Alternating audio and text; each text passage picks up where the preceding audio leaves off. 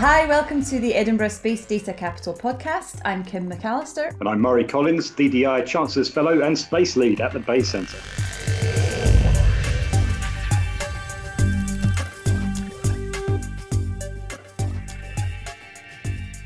How are you doing, Kim? You'd be so proud of me, Murray. Ah, right. How did you get on with your challenge of last week? So I went onto the Sentinel Hub EO browser. Did you really? Okay. I did, and I searched for somewhere that I recognised. So I went for Scotland, and I went for the Isle of Arran off the west coast. Brilliant. I, yep, I looked at the Sentinel data, which goes back to 2015, and I did a time lapse of Arran over the last five years. That's amazing.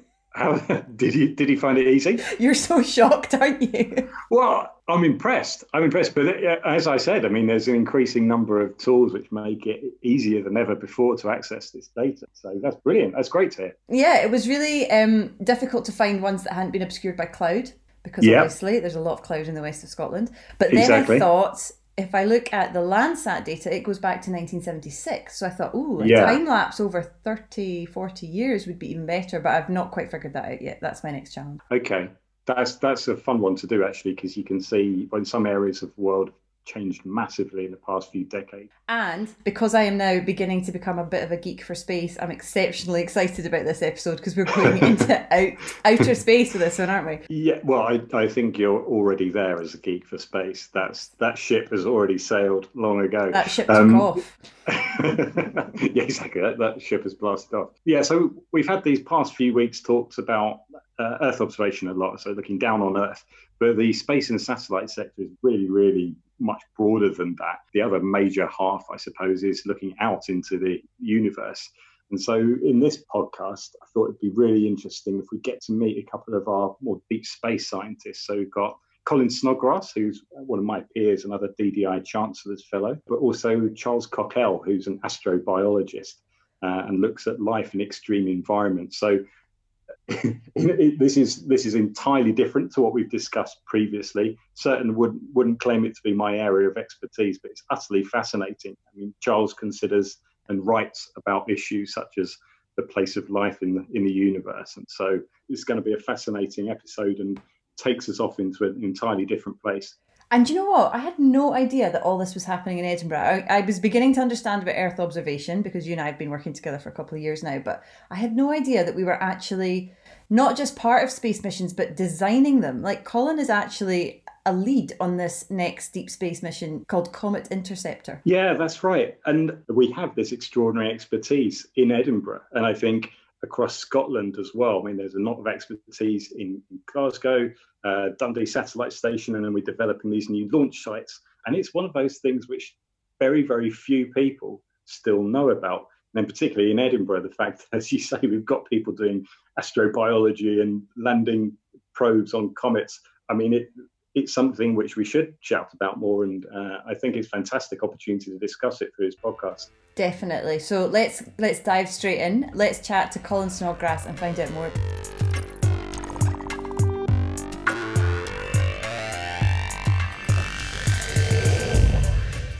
I'm Colin Snodgrass. I'm a Chancellor's Fellow in Data Driven Innovation and Space and Satellite Stream. And in particular, I work in astronomy and in looking out and looking at space, and I work on comets and asteroids. And so my, my involvement with space and satellite is that I'm involved with space missions with European Space Agency in particular. That's what people think of when they think of space, isn't it? What we're exploring out there. Yeah. So, what are you looking for, or what is your research? 10 years ago now or so, I got involved with the European Space Agency's Rosetta mission, which was a mission which uh, orbited a comet and actually was the first mission to send a lander down to land on the surface of a comet.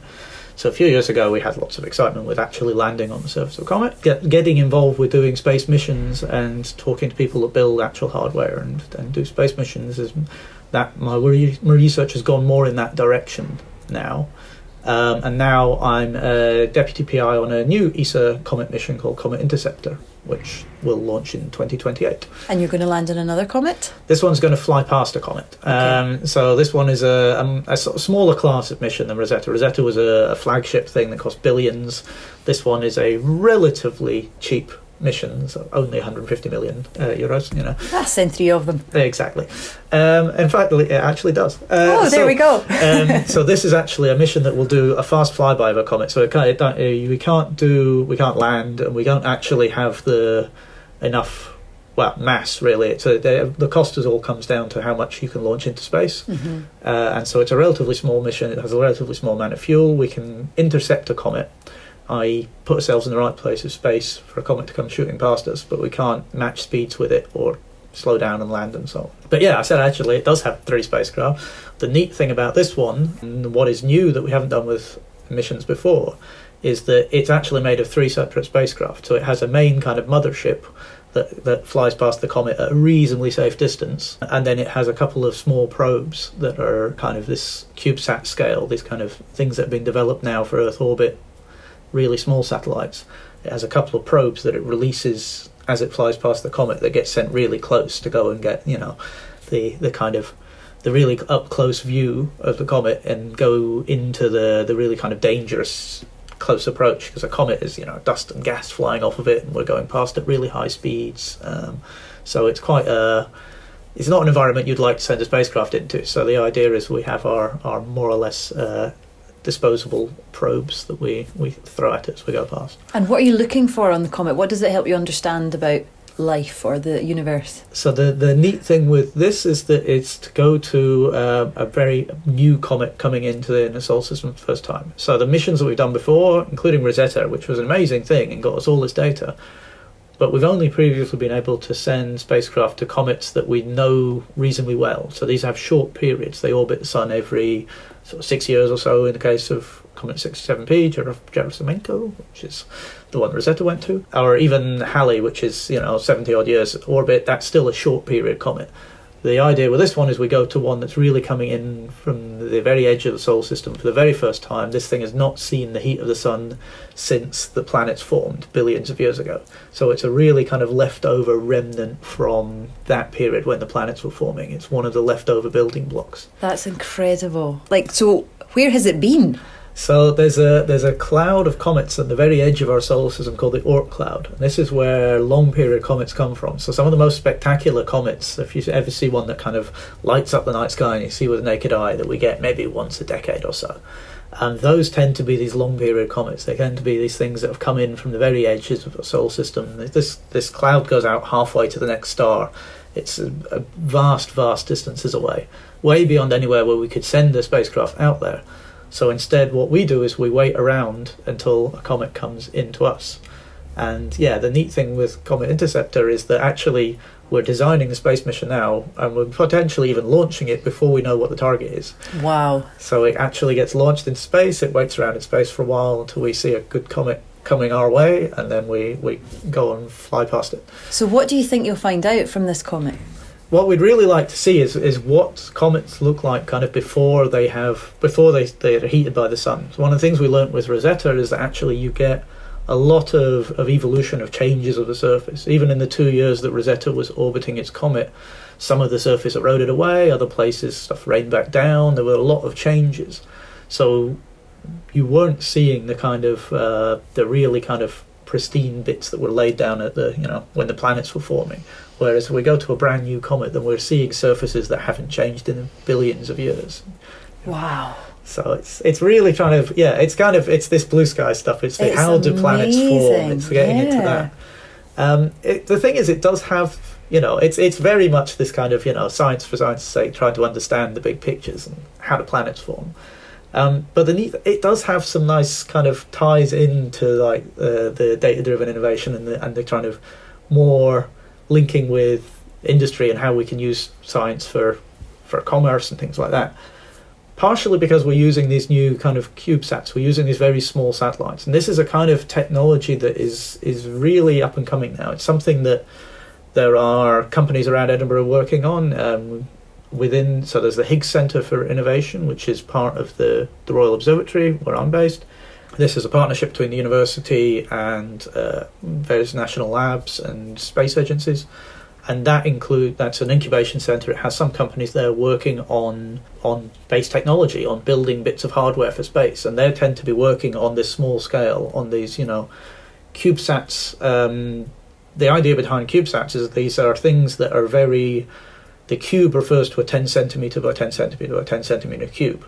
And then you build satellites out of combining these cubes together. So you'll get like a three unit cube or a six unit cube or whatever. Mm-hmm. Um, and the idea is because it has a very standardized form, you can buy off the shelf parts. And, you know, instead of redesigning a spacecraft completely from scratch, which Yeah. is what you do for most main big missions hmm the idea is that it's really a cheaper and kind of faster way to do space because you can just say, okay, well, I need solar panels. I take them from this store, and I need you know a radio, and it comes from here. Just And go to the satellite shop you just go to the just satellite shop, take all the bits you need, plug it into a standard size box. you make it sound so simple. just like that. um, and so, Just, it's just launch that's a bit of a challenge. and then you know exactly, it's a little bit of challenge launching them. But it's also, you know, it, it's it, there's this whole kind of new space uh, culture around this idea of you can build much smaller things that are capable satellites, and you can launch, you know, ten of them at a time because they're very small, and you can do uh, lots of other approaches like that. And so there's a kind of a link there with the using this kind of miniaturized technology, and for the first time using it in really deep space because this is not something that people normally do. This is amazing. And how does this compare with what else? I mean, this is a fabulous mission that you're involved with. Bring, you know, this comet that may or may not be coming our way in 2020. Yeah. Is this a European mission or is this a worldwide mission? So, so this is uh, led by a European Space Agency. So it's primarily a European mission, although it, actually we have partners all over the world. So of the two small probes that are released, one is also built by the European Space Agency along with the main mothership. The other one is built by the Japanese Space Agency. Are there students working with you? Is the university involved? Like, what is the role of the university? Well, at the moment it's quite an early stage, so we only actually, you know, this mission was only approved last year. Um, at the moment, we're still working with the European, European Space Agency to define it all and to, to figure out the engineering and to figure out the, how will it work and designing it. And it, it's just going into this sort of phase A period when we'll work with um, space industry to design it in more detail. So at the moment, this is mo- my role in the leadership of that is is mostly just me, but there are also going to be students and postdocs and others who will get an opportunity to work with this as we go forward. So it's very new, but it's uh, it's something that we hope to expand upon it. But an Edinburgh. eight-year project, so potentially people who are now at high school could be involved in it if they decide to come and study this yeah, area. I mean it's it's yeah it's it's going to be 2028 uh, at least before we launch. That's if we launch on time, and these these things are occasionally delayed. Um, and then it's up to sort of five six years after that before we'll actually encounter encounter the comet. So the the time scales of doing these space missions are quite long. right. Um, so yeah, yeah, you could be in high school now and still coming and studying and doing this in Edinburgh in the future. And That's so exciting because I'm sure, you know, when I was a child and I looked up at the sky, you just, the possibilities were endless. And you just, well, I certainly never thought I could be working on something like this. So I just think it's so inspiring. You must love talking about what you do. yeah, I mean, it is. It's really good fun talking all about this. And one- of the really nice things we had with the Rosetta mission was that there was this uh, there was this whole series of cartoons to describe what Rosetta was doing. That were, you know, primarily for explaining this to kids, for, but they were great. And, uh, you know, all the scientists working the mission, they loved these cartoons. We use the cartoons whenever we're doing scientific talks on it. because the people doing these cartoons at ESA were actually, you know, they were really talking to the scientists. And so, although it was kind of this cartoon version of the spacecraft, all of the kind of science in it, the details were quite right. And so you could actually use it to describe it. And I was chatting with the, the lady who produced these cartoons. We were kind of hitting on the idea of, well, actually, you might have some kid who saw the Rosetta cartoon at school and went, oh, I really want to go and work in space and work on comets. And actually, the timescales are right that you could have been inspired by this cartoon and end up doing your PhD on Comet Interceptor, you know. And that that is And that also, idea is just brilliant. It's that it wonderful, and I don't. I certainly don't feel like people realise you can do this in Scotland. There's this kind of perception that you must go and work for NASA, but you don't at no, all. Not at all. You know, this is really. I mean, it says this is. It's jointly. This whole project is jointly led by by here and by a colleague of mine who works in London, and that's and so it's a UK led uh, mission with people all over the world. But yeah, there's people working on it here. There's people all over the place. That's so exciting. There's all sorts of things. I mean, this this is uh, funnily enough taking up quite a lot of my time. I imagine so. yes. Um, but yeah, part of the other, you know, the the other aspects of the things that we're doing is trying to link together this looking out, this looking at comets and asteroids, or looking at other planets, this sort of the the astronomy side, linking that back to uh, some of the other stuff that's done in Edinburgh, the Earth observation, looking down using space data to, to look at the Earth. And there's some overlap in the technology, as I said, with these, these CubeSats and having um, some of the same technology you can develop for going into to, to go to look at a comet you could use on Earth.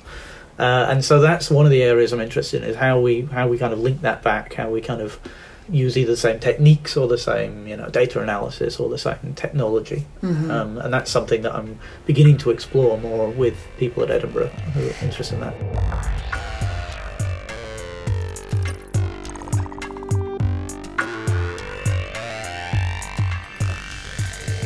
So Colin Snodgrass, just like Ken Carney, who was in a previous episode, is one of your peers, a Chancellor's Fellow for the DDI programme. Why is space and satellite getting such a push as part of this programme? Uh, yeah, okay. We probably haven't actually made that clear, have we? So we're in the midst of what's called the Edinburgh and City Region deal, which is this major stimulus package for the region. And Edinburgh University's contribution to this, along with Heriot-Watt, is what's called the Data Driven Innovation Programme. And this is built up around these five key pillars of talent. So teaching people developing new research and developing adoption projects, which is effectively it's like technology transfer to create new jobs, new products and services in the region, but then building up new data sets which enable us to do new research and also enable companies to develop new products and services. And the, uh, the final one, entrepreneurship, is helping spin up new companies, helping students and staff to create new enterprises. And so there are 10 key sectors which are being addressed and space and satellites is one of those 10 key sectors. And that's why I talk about the Bayes Centre. That's the home for space and satellites in that in that context. So it's a really exciting future, I think, for the city and for the university's role within that. And how many Chancellor's Fellows are there? Uh, in the first cohort of DDI Chancellor's Fellows, there are 30. Um, and so Enkari, Colin, and I are the first three in space and satellites.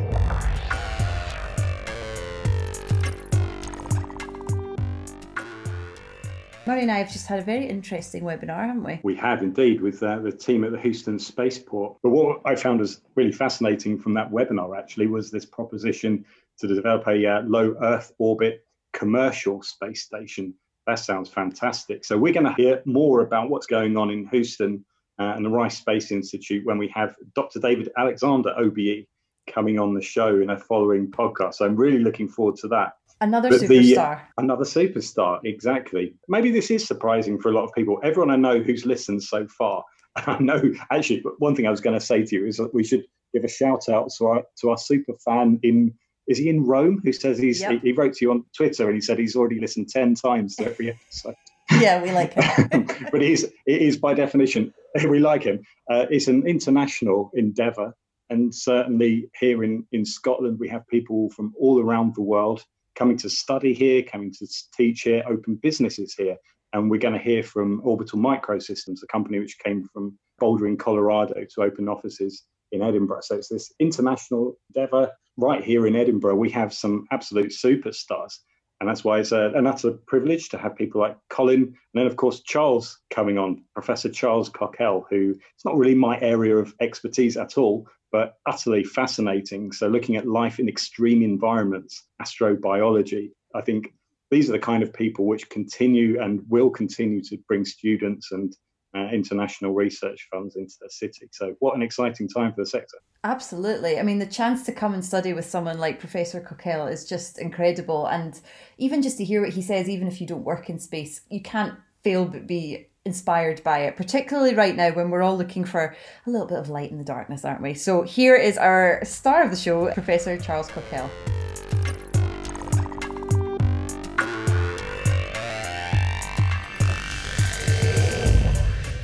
I'm Charles Cockell. I'm Professor of Astrobiology at the University of Edinburgh. And I don't know what to ask you first, whether I should ask you about your time at NASA or your time exploring the Antarctic, or maybe about that time when you crashed a plane when you were looking for moths in Indonesia. I mean, where will we start? Tell me about NASA, first of all. Yeah, well, well, NASA was, I went and did my postdoctoral position there after my PhD. And it was for me the connection of biology and space. So from a very young age, I was interested in natural history. I inherited a moth collection from my grandfather, Victorian moth collection, which was fantastic. And I always had a fascination with biology, but I also had a fascination with space from a very young age. I remember, uh, you know, it's six, seven, eight around then, I used to give um, lectures to my sisters about astronomy and bore them stiff. And it was always very difficult to connect biology with space. There were no formal positions in exobiology or astrobiology, didn't really exist then. When I finished my PhD, I got a postdoctoral position at NASA Ames Research Center in Northern California after pestering them for about two years because I decided I was going to do that no matter what. And, and eventually got my position. But that was an opportunity for me to indulge this connection of biology and space sciences. And it also happened to be the time at NASA when the NASA Astrobiology Institute was set up in the mid 90s. And this subject area became more mainstream, more universities were setting up positions. So, in some sense, it was very good timing because it put me um, right in the center of all that activity when it began, and it allowed me ultimately to carry on uh, building a career that connects biology with space. It's just fascinating. So, how would you, for a, a, beginner like myself who is not a scientist, how would you connect biology and space? Yeah, that, that's a really good question. There's two aspects to it. One is understanding life on our own planet and how it fits in with the rest of the universe. This fascinating stuff that we find on our planet that grows and reproduces that we call life. Is it a phenomenon of the Earth? only, or could we find it elsewhere in the universe? So it's a fascinating question to find whether there is life elsewhere in the universe. And it can all get very easily caught up with, you know, the search for aliens and extraterrestrial intelligence. But actually, in a broader context, it's just the question: Is this very unusual matter that we find on the Earth that's so fascinating? on other planets as well. So that's part of it. It's trying to understand life on our own planets. And my research is very much focused on looking at microorganisms in extreme environments, in volcanic environments, and deep underground and in asteroid craters, and trying to understand how microbial life adapts to these extremes and ultimately what that might tell us about the habitability of other planets. And then the other aspect of this is using biology to advance the human exploration and settlement of space. Whatever we want to do in terms of cleaning up our spacecraft, microbes are going to come with us when we go into space, whether we like it or not. So, another way to think about biology going out into space is to ask the question how can we use biology to help us?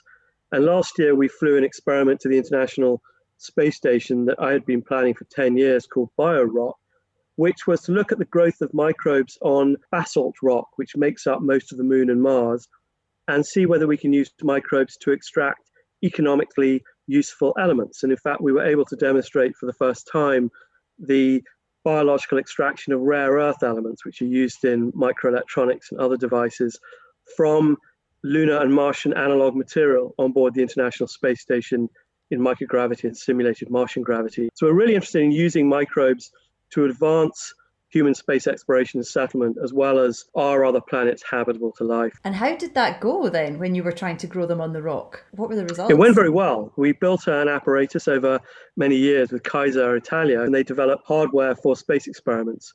And then we launched it to the International Space Station with SpaceX in August last year, which is all really exciting. Go and see an experiment you spent 10 years on, you know, in a rocket going up into space. And it went to space station, and Luca uh, Parmitano, one of the astronauts who's now come back, was looking after our experiment and he ran the whole experiment. And we had microbes growing on rocks and they grew for three weeks. And then we analyzed all the rocks and the fluid they were in after they came back to the Earth about four weeks later. But things have got a lot quicker. We're flying again in November, and this time we're replacing our basalt rock with asteroid, with pieces of meteorite. And we're going to be looking at asteroid mining using microbes. So I, I should say this is not exploded. I can't, I can't even imagine that that's even possible, and that must be so exciting for you. Like you say, ten years in the planning. How did you feel when it finally was sent up to the space station? I was well. I was sort of excited, but I, strangely enough, I was more relieved. It's like, oh, finally we've got this thing done. I mean, it wasn't like I was fed up with it, but it was a long time, and it was good to see it finally done. And there's a certain excitement in putting these experiments together, but there does come a point at which you simply want to get it launched and get it done and move on to the next thing. So it was good to get it done and it, it was successful and it was tremendously exciting. I think doing, for me at least, doing anything that contributes towards human space exploration, um, particularly permanent settlement of space, is just tremendously exciting. And I don't know why, but for some reason, it really flips a switch in my imagination and being involved in that.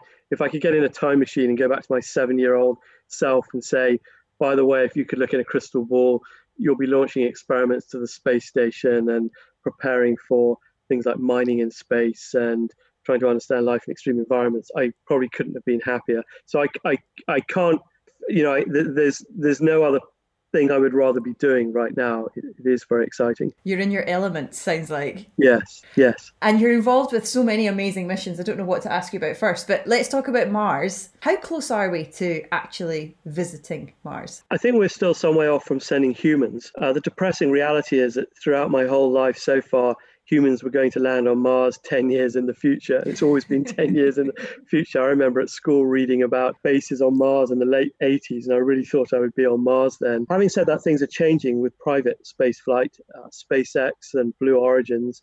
So the environment for building rockets and sending people to Mars is getting better, but of course, Mars is still a long way away, even compared to the moon, and seeing private astronauts on the moon will be quite a big leap, and that may take some time.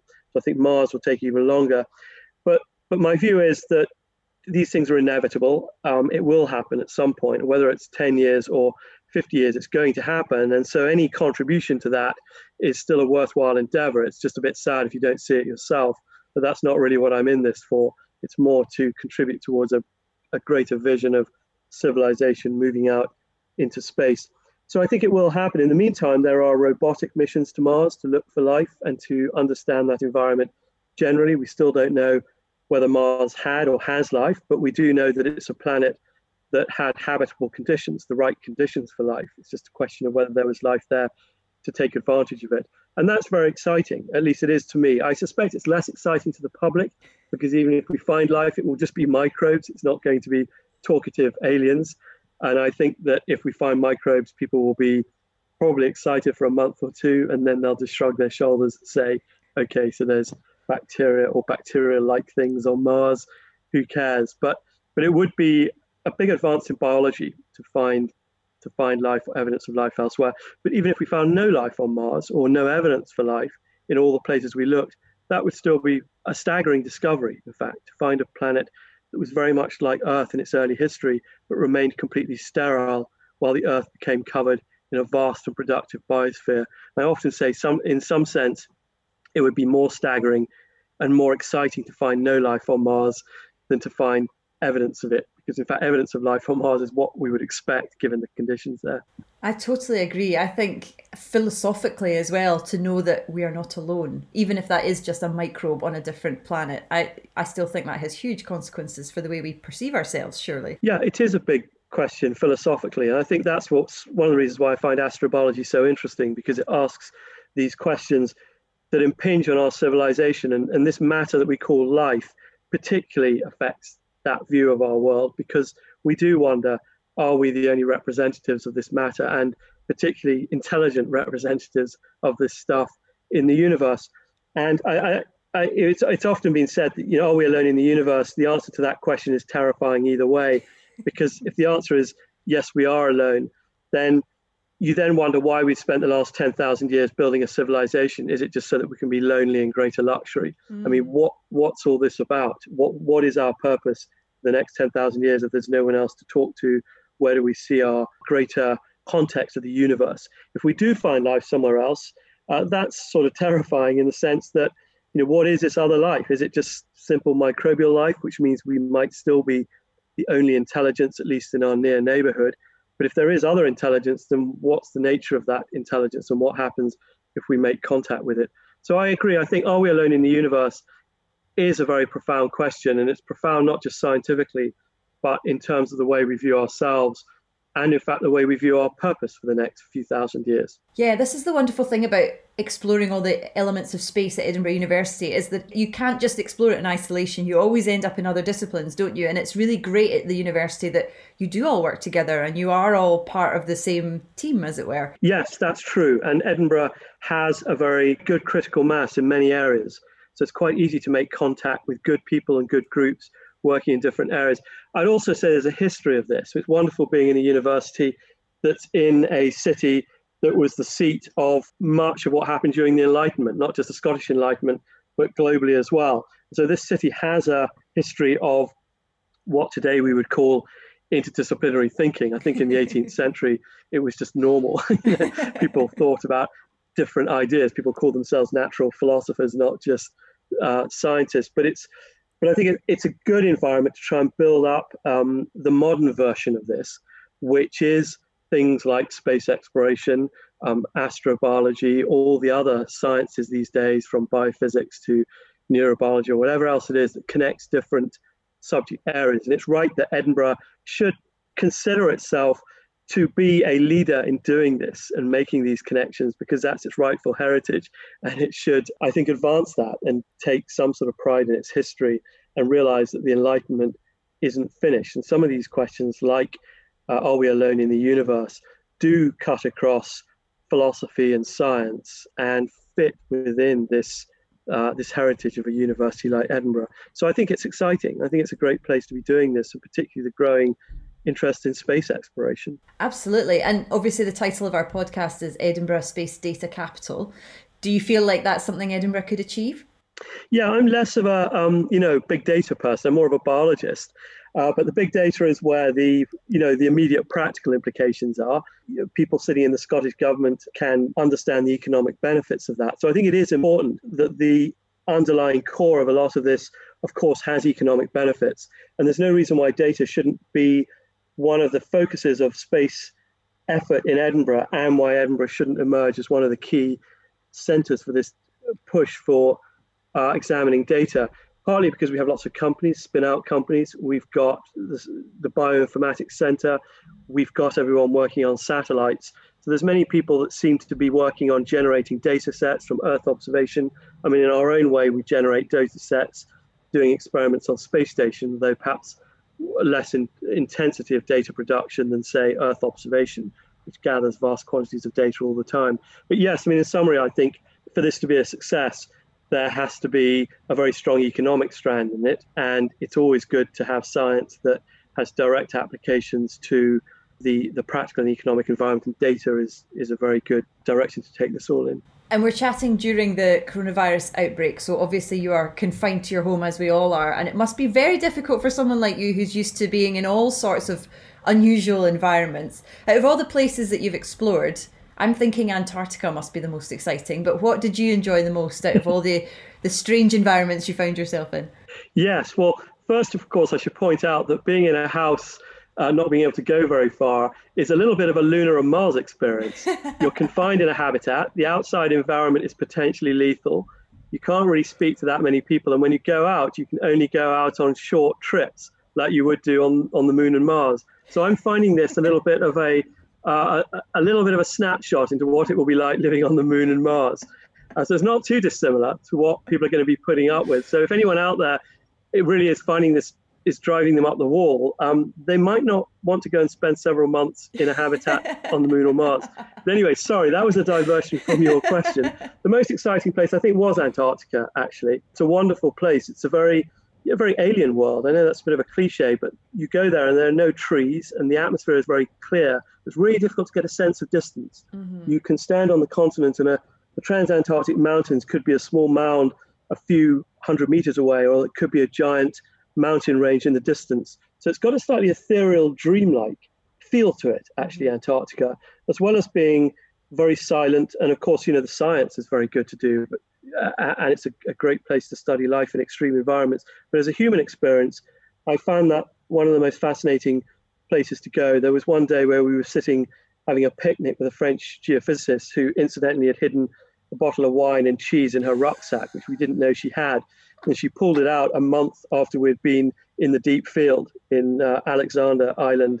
And there we sat on this glacier, probably the only people on that same degree of latitude eating a picnic on this glacier, drinking good French wine and eating uh, camembert, well mature camembert. I have to ask you about Indonesia because you were flying a microlight over the forest canopy trying to catch moths and you crashed it. Yes, when I was um, well, I had I mentioned this moth collection that I have from my grandfather, and so I was always interested in moths, and it it became a sort of an amateur interest in an amateur way. But anyway, getting moths down from the top of a tree is really difficult. You can put a bright light up, and they'll fly down about halfway down the tree, take one look at you and then fly back up again. so I was trying to think how could you collect moths in canopies, like rainforest canopies. Anyway, so I thought, well, one way to get them out of the trees would be to fly over the trees and, and catch them. So I designed this moth machine. It was a microlight aircraft with two lamps pointing down, dambuster style, so you could fly over the forest in the middle of the night and see your height above the trees. It had an ultraviolet lamp for attracting the moths, and then a giant butterfly net, net underneath in a cone, which you used to scoop up the moths as you flew over the rainforest. So I raised money from various companies. I got an engineering team together. This was during my PhD when I should have been doing my PhD. It actually had nothing to do with my work. I'm actually surprised I got my PhD, but that's another story. I did. Um, and I built the Barnes Wallis moth machine with this engineering team, and then I, I packaged it up, flew it out to Indonesia, and then we then I flew this thing over the forests for about a month in this expedition I organized. And then I was coming into land in a children's playground, which we had sort of commandeered as a landing strip. Um, uh, so I won't even discuss the health and safety aspects, but this was the landing strip. I was coming into land and I clipped the top of a tree and it plowed into the ground nose first. It somersaulted three times. I actually don't remember what happened. I was not unconscious, but it happened so quickly I didn't register it, and I just crawled out from under this thing. And so there I was, um, you know, lying there with my crushed up moth machine, and I have propeller to this day.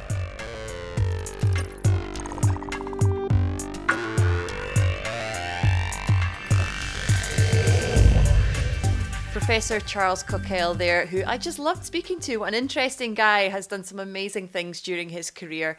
And I loved the way that he's brought biology and space together when not many other people were doing that. Just makes you realise how exciting space is. I mean, Murray, you must have been excited about space from a young age, right? Yes, I really was actually uh, massively excited by space. And when I was in my early teens, my parents got me a telescope for my Christmas present, a um, four and a half inch Newtonian uh, reflector, to be precise. And mm. so that um, suddenly got me into the world of astronomy, and uh, I really wanted to be an astronomer for some time. And so when I was 16, I wrote to Patrick Moore. Do you remember him? He, was the guy who presented the sky at night oh, with yes. a monocle. I, so I wrote off to him and said, I want to become an astronomer. Can you help me get a work experience placement? And did he? And uh, and then one day I got a call at at home, and it was my mum picked up and said, came into the room and said, Patrick Moore's on the phone for you. No way. So, so of course, I just thought it's got to be one of my friends. You know, just it's a yeah. joke. And uh, picked up the phone, said hello. I said, "Hello, Murray. It's Patrick Moore here. I've got a few suggestions for you. One at the Greenwich Observatory and one at Liverpool John Moores University." And he's, he's, uh, he was amazing. And he so he'd actually set up two alternative uh, opportunities for me. One looking more at sort of like historical implementation, and the one uh, at Greenwich. And then the one at Liverpool, John Moores was categorising supernovae events. I took the uh, the latter and spent a week up at Liverpool, John Moores University when I was yeah like fifteen or sixteen. I can't um, believe I've never then, heard this story. This is brilliant. I know it's it's all coming out now. Uh, but then I don't know, became more obsessed with with jungles, and of course that's more related to Earth observation, but still utterly fascinated by the world of astronomy. And so that's why it's uh, an, another great reason to be here in Edinburgh, with surrounded by such people as. So do you ever Colin go to the observatory? Charles. Do you ever go to the observatory and see what you can see? I have been to the observatory a couple of times for like sort of public events and so on. Um, and I've also been looking out for the um, the meteor showers going through the uh, the Lyrids at the moment. So I do like to look up into the night sky and see what I can see. Well, we hope you've enjoyed your journey into deep space with us today. Please drop us a line and let us know what you think of the podcast. He is at Murray B Collins, and I am at Kim McAllister on Twitter. Thanks for listening.